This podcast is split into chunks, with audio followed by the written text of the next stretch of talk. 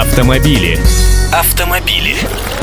Здравствуйте! Сегодня начну с вопросов. Вот вы во сколько лет впервые сели за баранку и всерьез с ветерком прохватили по дороге? Вспомнили? А детям своим в каком возрасте впервые доверите самостоятельную поездку?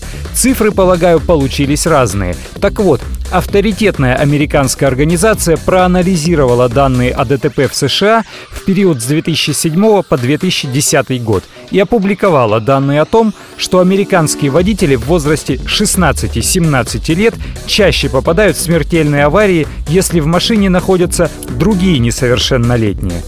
По их мнению, присутствие в автомобиле пассажира младше двадцати одного года аж на сорок четыре процента увеличивает шанс молодых водителей погибнуть в дорожно-транспортном происшествии. А наличие двух пассажиров удваивает вероятность смертельного исхода в ДТП по сравнению с полным отсутствием людей в машине. Три и более несовершеннолетних пассажира в автомобиле водителя-подростка увеличивают эту возможность аж в четыре раза. То есть молодежь веселится, водитель от дороги отвлекается и, самое главное, начинает куражиться.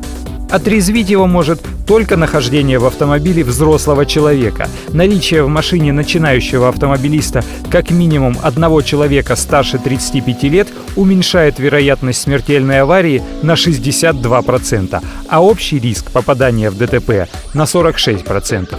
Что получается? Чтобы молодой водитель не попал в серьезную аварию, ему противопоказано катать сверстников, а ездить лучше только в присутствии хотя бы одного взрослого.